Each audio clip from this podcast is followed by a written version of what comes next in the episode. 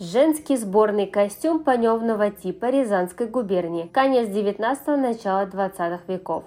Виды праздничной одежды именно Рязанского региона поражают своим многообразием. Здесь преобладает одежда паневного типа, то есть основные элементы – это рубаха и панева. Однако присутствует множество разных элементов, отличающих одежду по назначению, по происхождению, к возрастной группе и к социальному статусу. Простая рубаха на Рязанской земле имела столько разновидностей, что их трудно даже учесть. Разновидности эти являются теми теми историческими вехами, которые раскрывают нам передвижение племен и народов, живших на Рязанской земле. В праздничной одежде преобладает красный цвет. В нашем музее представлен сборный костюм, где разные части его предположительно относятся к разным районам Рязанской области. Рубаха – простая крестьянская повседневная рубаха около 1905-1910 годов, предположительно Сосовский район Рязанской области области. Праздничная Панева, конец 19 начало 20 веков. Предположительно, Сосовский район Рязанской области. Надо отметить, что этот район в начале 20